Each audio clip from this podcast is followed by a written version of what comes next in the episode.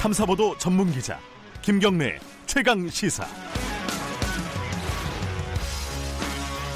김경래 최강 시사 2부 시작하겠습니다.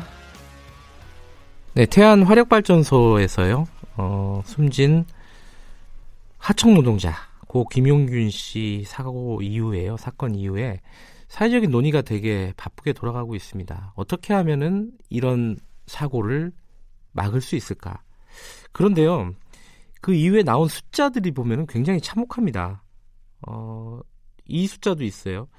2008년부터 올해까지 발생한 사고가 69건이 있는데 그 중에 죽거나 다친 분이 78명이에요. 근데 그 중에 74명이 무려 95%죠.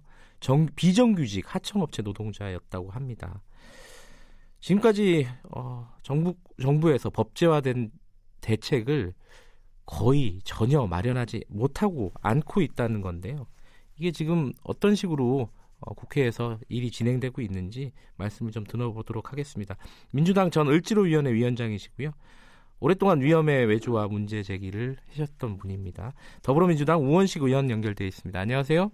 네, 안녕하세요. 우원식입니다. 의원님은 이번 사고 이후에 어, 페북, 페이스북에다가 좀 남다른 좀 소회를 좀 쓰셨더라고요. 어, 특별한 이유가 있으셨나요? 네, 제가 이 문제를 오랫동안 다뤄왔고요. 특히 예. 2년 반 전에 구의역에서 스크린도어 어에서 아주 참혹한 사고가 있었을 때 네. 위험의 외주화는 이제 막아야 된다 이렇게 네. 생각하면서 당시에 제가 을지로 위원장으로서 네. 법안도 제출을 했고 발전 부분에 있어서 이게 사고가 많이 나기 때문에 네. 어, 특히 발전 사업소 안에 어, 노동자들이 대개 다 외주화돼 있거든요. 네. 그 부분을 보기 위해서 바로 사고 났던 그 현장까지 저희들이 찾아가서 현장을 음. 보기도 했고 예. 지난번 국정감사 때 이 문제를 본격적으로 제기도 했었는데 예. 어, 문제를 해소하지 못한 채 이런 큰 사고가 또 일어나게 돼서 너무나 마음이 아프기도 하고 예. 좀더 잘해야 어, 잘했어야 되는데 하는 생각도 들고 해서 예. 페이스북에다 그런 글을 썼죠. 그러니까 그 화력발전소에 요번 사, 요번에 그 김용균 씨 사고 전에도 한번 갔다 오셨다는 거잖아요. 네, 네. 지난 여름에 다녀왔어요. 예. 그리고 또 2016년 구의역 그 사고 이후에 국회에 여러 가지 법안이 제출이 됐었는데 의원님이 제출한 법안도 있었다는 거고요. 네, 네, 네. 그런데 왜 안 됐다고 보십니까? 여러 차례 나왔던 얘기지만은 궁극적으로 이런 법안들이 그 노동자를 위한 법안, 안전을 위한 법안이 왜 국회에서 계속 통과가 안 됐다고 생각을 하세요? 그 두 가지 뭐 두 가지 이유인데요. 하나는 이제 네. 대개에서 반대가 아주 심했습니다. 아. 이렇게 어 저희는 이제 이런 위험 위험한 사업장, 네. 국민의 생명과 안전을 다루고 또 위험한 사업장에 대해서는 직접 고용을 하자. 네.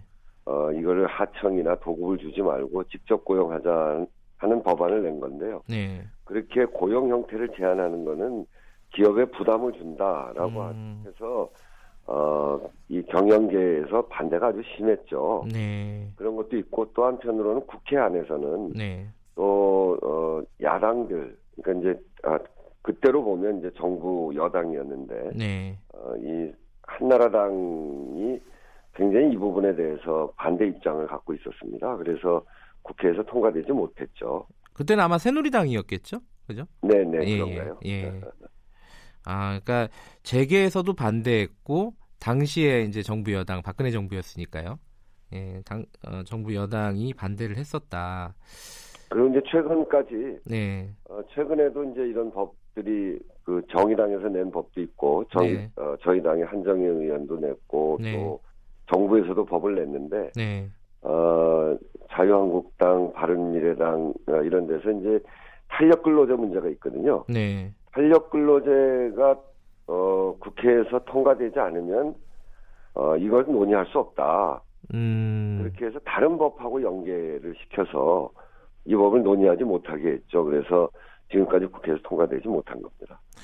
근데 좀 어, 국민들 입장에서 좀 단순하게 생각을 하면요. 이제 탄력 근로제는 양쪽에 이제 이해가 맞물려 있는 문제긴 한데 네. 이 부분은 이 안전에 대한 부분은 사실 생명과 연관이 된 거잖아요. 네, 그래서 그거는 네. 연계시킬 성격의 문제가 아닙니다. 음. 이 위험의 외주화 문제는 오래 전부터 제기가 됐고 그것으로 네. 해서 각 사업장에서 계속 문제 제기가 됐던 거거든요. 네. 그리고 거기서 사고가 일어나고 네. 이 위험의 외주화 문제는 결국은 싼 값에 그 하청 노동자들을 부리는 것이고 고용의 네. 책임도 지지 않으면서 네. 산재가 일어나도 그것이 결국은 원청 사업장의 책임으로 오지 않거든요. 네. 그렇기 때문에 원청 사업자들이 어, 위험한 현장의 안전을 보장하기 위한 그 시설 개선이나 네. 이런 거에 신경을 쓰지 않습니다. 음. 그래서 이런 산재가 일어날 경우에 원청이 책임지도록 하고 네. 또 고용을 어, 이, 이, 위험한 작업장의 그 고용을 하청에게 넘기지 않고 네. 직접 고용하자라고 하는 정기적으로 직접 고용하자라고 하는 네. 그런 부분은 이제는 더 이상 미룰 문제가 아니고 다른 다른 법과 연계시켜서도 안 되는 문제입니다. 이 국가가 존재하는 이유 중에 가장 중요한 이유가 국민의 네. 생명과 안전을 잘 지키는 일인데 그런 법을 만들자고 하는데 그것을 하지 않고 다른 법과 연계시키는 건 이제 어, 그건 안 되는 일이죠. 지금 여야가 어 12월 안에 그 27일 정도로 보도가 되고 있던데 이게 합의로 요 산업안전보건법 관련된 걸 통과하겠다 이렇게 지금 합의가 돼 있는 거죠? 네 그렇습니다. 네. 어, 그 다행히 이번에는 이제 국민 여론이 워낙 들끓기도 하고 네. 또 아주 참혹한 사고가 일어나기도 하고 그래서 위험의 어, 외주화 문제가 전면 사회 전면으로 오지 않았습니까? 네. 그래서 국회에서 어제부터 논의를 시작을 했고요. 예. 그리고 이번 본회의가 있을 때 통과시키자 이렇게 지금 음. 합의가 돼 있어서 네. 중요한 건 이제 법 내용입니다. 그렇겠죠. 법 내용에 어 이런 그 지금까지 제기됐던 문제들이 다 온전하게 담겨서 네. 통과되어야 되고요. 그래서 저희들로서도 어제 당정 협의를 통해서 그 내용들을 충분히 점검을 했습니다. 그 예컨대요. 그 정부가 낸 안을 보면요. 이 사망 사고, 사망 산재 사고가 있을 때 그 처벌에 하한이 없잖아요, 지금. 네, 네. 근데 원래는 이제 징역 1년 이상 이런 식으로 이제 하한을 두자라는 어, 의견도 있었던 걸로 알고 있는데요. 이런 하한선 같은 것들은 좀 강력하게 마련해야 되는 거 아니냐 이런 여론도 네. 있던데 이 부분은 지금 더불어민주당에서는 어떤 입장을 갖고 계신가요? 저희들도 그런 입장입니다. 이게 아. 영국에서 예. 어, 영국에서 기업 살인법이라고 2008년에 통과를 시켜서 네. 어, 기업 살인법이라고 하는 것을 어, 만들었는데요. 그 네. 영국뿐 아니라 이제 여러 나라에서 그런 법을 막, 만들고 있는데 네. 거기에는 이제 어, 이것을 처벌을 강화해서 네. 어, 이제 이 기업에서의 산재도 이게 그 얼마든지 그 인재의 성격이 강하기 때문에 네. 안전 장치를 제대로 보장을 하면 그런 산재가 일어나지 않거든요. 그렇기 때문에 이것을 형사적 범죄로 다룬 다루고 있습니다. 네. 그런 내용을 우리가 충분히 가져야 되고 네.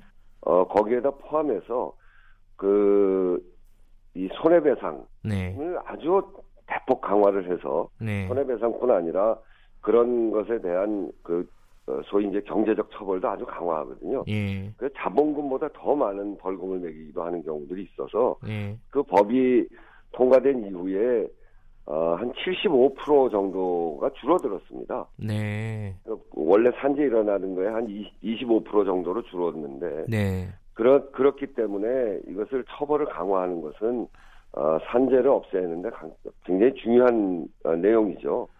지금 말씀하신 대로 예. 하한선도 제대로 마련할 필요가 있고요. 네. 그리고 이번에 어, 전면적으로 혁신하기로 한 내용을 보면 네. 사업장 내 모든 고용 형태의 노동자에 대한 안전 조치 그리고 보건 조치 의무를 부여했고요. 네. 위반 시에는 어, 제재를 강화해서 원청의 책임을 확대하는 내용을 어, 그 대폭 그 어, 포함시키기로 그렇게 했습니다. 여기에 더해서 예. 산업재해에 대한 원화청 통합 관리, 음. 어, 그러니까 통합 관리하는 적용 업종을 이 원전, 수력, 화력 발전, 이 발전업까지 확대해서 하청 노동자 산재의 원청이 반드시 책임지도록 네. 이렇게 하는 내용들이 들어가 있죠. 근데 여야가 합의가 됐다 하더라도요. 이런 구체적인 내용에 대해서는 서로 좀 이견이 있을 수 있지 않겠습니까? 그리고 게다가 그런, 뭐 그런 이견이 있기 때문에 네. 국회에서 논의를 통해서 예. 어, 합의를 해 나가는 거죠. 이번에는 재개, 그러니까 사용자 측에서 좀 반발이 많지는 않을까요? 이게 국민 여론이 하도 뜨거우니까 좀 다를까요? 예전과는 분위기가? 재개에서는 반대가 있을 겁니다. 이미 네. 뭐 그런 의견들을 내고 있는 것으로 알고 있고요. 예. 그렇지만 어, 이 법은 어, 재개가 좀 부담하더라도 네. 이런 법은 통과시켜서 국민의 생명 안전을 지키는 것이 우선이기 때문에 네. 그리고 이제 이미 세계 많은 나라에서 이런 법과 제도를 어, 이미 만들어서 시행하고 있고요. 네. 그래서 이제는 이제 과거의 전례대로 기업이 어, 국민의 생명 안전을 무시하고 이윤만을 추구하는 그런 단계에서 이제는 국민의 생명 안전을 어, 보장해 가면서 사업을 하는 네. 그런 단계로 이제 변해야 되는 겁니다. 이 그 안전 규정 아, 법제화 이런 부분이 한 축이 있고요. 또 하나가 지금 원래 이제 문재인 정부의 공, 뭐 정책 중에 하나였는데 정규직화요. 비정규직의 정규직화 이 부분이 네네. 네. 사실 이제 고용 세습이나 이런 의혹들이 있으면서 약간 주춤하다 이런 느낌이 있었어요. 네. 근데 어떻게 이 앞으로는 이 부분은 어떻게 추진해 나가실 방향이세요? 어, 어, 우선 이제 이 제도를 마련하는 건 전 산업 분야에서 되어 있는 거기 때문에 네. 이게 이제 시간도 좀 걸리고 네. 진전하는 속도도 좀 느리고 그러지 않겠습니까? 네. 그래서 이 공공뿐 아니라 민간에 만연해 있는 위험의 외조를 막기 위해서 우선 공공 부분에서 먼저 시작해야 되는 거죠. 네. 그래서 문재인 정부가 들어서서 위험 안전 분야의 비정규직을 정규직으로 전환해서 원청이 안전 관리를 철저히 할 수 있도록 해야 된다. 네. 이렇게 이제 국정 과제에서도 이미 만들었고요. 대통령께서도 최근에도 공공 부문의 비정규직의 어, 정규직 전환, 특히 위험 안전 분야의 어, 외주화 방지를 위해서 노력해 달라 이렇게 이제 어, 당부도 하셨거든요. 네. 그 그래서 이번 특히 이제 이번 사고를 겪으면서 현장에서 제대로 이루어지지 않는 것 네. 이것을 어, 이행해 나가야 된다 이렇게 보고요. 그동안 어, 과거 정부가 해왔던 소위 어, 공공 부문의 민영화 방침과 네. 또 한편으로는 지금 정부의 그 비정규직의 정규직화 방안 이, 지금 충돌하고 있는 현장이 여러 군데 있습니다. 예. 저희가 어, 새 정부 들어서서 비정규직을 정규직화하는 것이 17만 명을 대상으로 했는데 네. 한 15만 명 됐기 때문에 상당히 진전이 있었습니다만 이렇게 발전 사업소 같이 속도도 느리고 굉장히 안 되는 부분이 있거든요. 예. 이 부분에 대해서는 요번에 예. 저희들이 어제 당정 협의를 통해서도 꼼꼼히 살펴서 안 되고 있는 부분들은 안 되고 있는 이유를 정확하게 보고 또그 어, 그 이유를 해소해 나가는 그런데 당정이 합의를 했습니다. 예. 구체적인 방안에 대해서는 저희 당정이 좀 더 논의를 통해서 해 나갈 텐데요. 예. 이번만큼은 위험의 외주화를 공공 부분에서부터 확실하게 걷어내자 네. 어, 하는 그런 어, 그런 어제 그 의견의 그 일치를 보았기 때문에 그 일을 해 나가겠습니다. 마지막으로 이게 현장 얘기인데요. 지금 그 태안 화력발전소에서 벌어지는 일 중에 하나인데요. 그 노동부가 지금 특별 근로 감독 이런 걸 하고 있지 않습니까? 근데 이게 노조 상급 단체 참여를 좀 해달라. 왜냐하면 지금 지금 노동부가 들어가 가지고 어, 하나만한 근로감독을 할 수 있는 거 아니냐. 그래서 노조가 좀 참여해야 된다. 이런 얘기가 있는데 지금 불허하고 있지 않습니까? 유족들도 반대, 반발하고 있고요. 네. 이 부분 좀 빨리 좀 해결을 했으면 좋겠는데 여기에 대한 입장이 혹시 있으신가요? 네, 기본적으로는 네. 유가족이 추천하는 전문가, 네. 유가족이 추천하는 부분에 대해서는 어그 이 조사하는 과정에 참여시키는 것이 맞다고 생각합니다. 네. 워낙 이제 불신이 크고 네. 또 그동안 그 사업장에서 많은 사고가 일어났고 네. 그런 사고가 일어났음에도 불구하고 산재 은폐 의혹도 있지 않습니까? 예. 그렇기 때문에 국민들이 신뢰받는 조사 결과가 나와야 되고 그렇게 네. 하기 위해서는 이 부분을 바라보고 있는 여러 당사자들이 참여하는 조사 결과가 나와야 된다고 보고요. 예. 그런 점에서 유가족 어, 유가족이 추천하는 그런 부분들이 이 조사 과정에 참여할 수 있도록 하는 네. 것이 맞다고 보고 네. 저희로서도 그렇게 어, 정부와 상의를 하도록 하겠습니다. 알겠습니다. 근데 이번만큼은 진짜 어, 구의역 사고 이후에 아무것도 안 됐던 건 그런 전철을 밟지 않았으면 좋겠다 이런 생각이 드네요.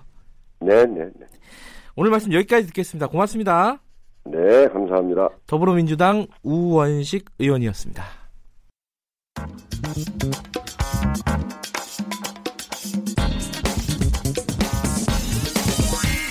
뉴스의 재발견. 뉴스의 재발견 미디어 오늘 이정환 대표 나와 있습니다. 안녕하세요. 네, 안녕하세요.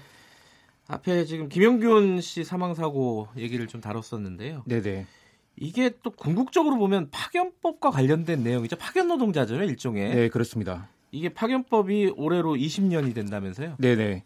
그래서 뭐 최근 관련 토론회도 많고 그랬는데요. 네. 이 IMF 외환위기 직후죠. 1988년 2월 21일에 제정된 법입니다. 98년. 예, 98년. 예. 이게 당초 1996년 노동법 날치기 통과 때는 빠졌는데요. 예. 아마 기억하시는지 모르겠는데 그때 크리스마스 다음 날 새벽 6시에 신한국당 의원들이 관광버스를 나눠 타고 국회에 들어와서 7분 만에 11개 법안을 통과시켰습니다.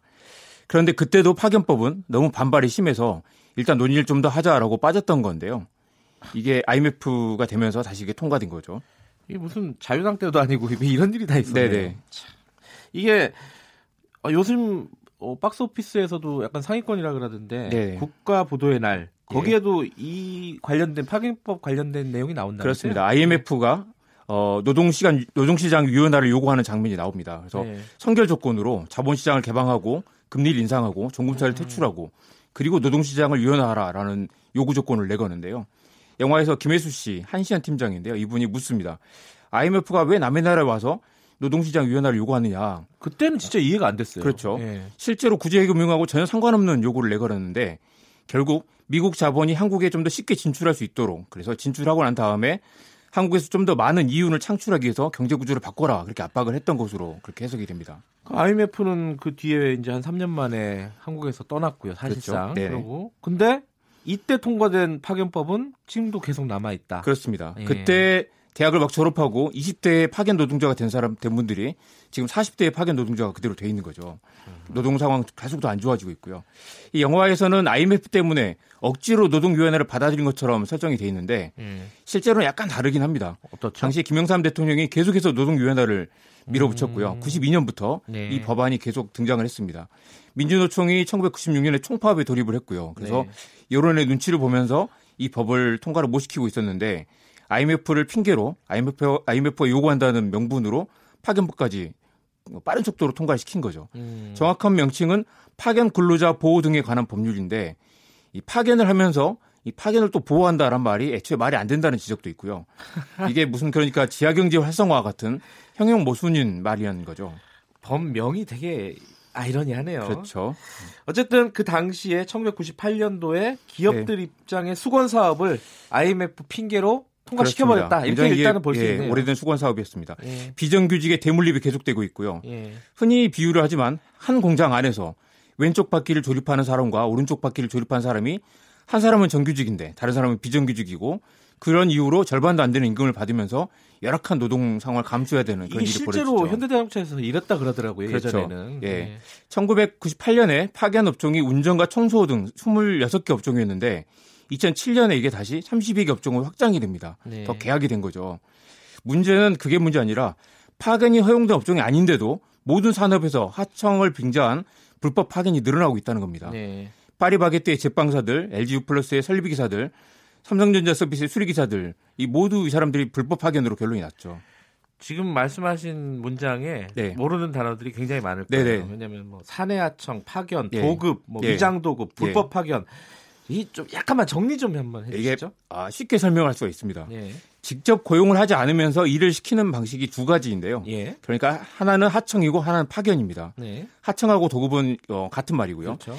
이 둘을 구분, 구분하려면 업무 지시를 구체적으로 내리면 그건 파견이고요. 예. 아예 업무를 통째로 떼서 떼서 별도의 업체에 맡기면 하청이 하청. 됩니다. 예. 그러니까 문제는 단순히 인건비를 줄이려고 왼쪽 타이어 만드는 그 공정을 하청을 준다. 그러면 예. 이게 하청 입체 완전히 독립된 업체가 아니면 이게 위장 하청이 된 거죠. 위장 네. 도급이 되고요. 독립된 회사지만 원청 회사의 업무 지시를 받으면 그거는 어, 하청이 아니라 파견인데 파견이 허용된 업종이 아니기 때문에 불법 파견이 되는 것이죠. 요번에 이제 김용균 씨, 고 김용균 씨가 불법 네. 파견에 해당되는 걸로 지금 그렇게 지금 해석이 되고 있는데요.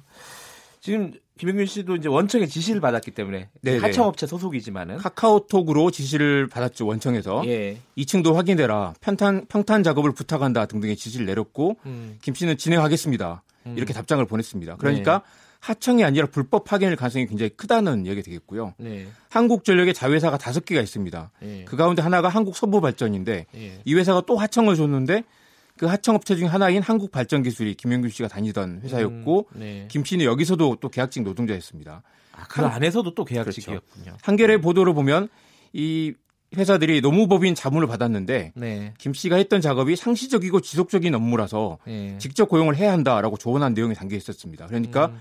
이 회사들도 불법 파견이라는 걸 알고 있었으면서도 계속 그렇게 고용을 했다는 거죠. 그 불법 파견 이런 거를 보호를 하려고 법을 만들었다는 거 아니에요? 네네. 파견 근로자를 보호에 관한 법률이라는 네네네. 근데 법이 이렇게 보호를 안 해주는 모양이에요. 보호는 아니고 파견을 계속 이제 허용할 수 있는 빠져나갈 그 핑계, 핑계를 만들어주는 법으로 되고 있죠. 예. 실제로 업무 지시를 했느냐 안 했느냐 이 경우는 카톡이 있으니까 그걸 증명할 수 있겠지만 네. 따지기 쉽지 않은 경우가 많이 있습니다.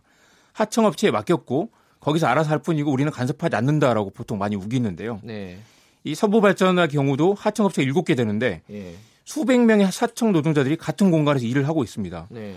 공장을 조각조각 쪼개가지고 여러 업체들이 나누어 맡고 있는데 음. 실제로는 직접 고용을 피하기 위해서 인건비를 줄이기 위해서 간접 고용을 하고 있는 것이고요. 예. 그러니까 이건 하청이 아니라 불법 파견이라고 쓰는 게 맞을 텐데 예. 이게 또 따지기 쉽지 않은 게 사업장이 아니 분리돼 있는가, 업무 지시를 누가 하는가 등등을 따져봐야 돼서 외형만 놓고 보면 판단하기가 쉽지 않고요. 예. 이 실제로 파견법으로 처벌을 받은 기업이 거의 없습니다.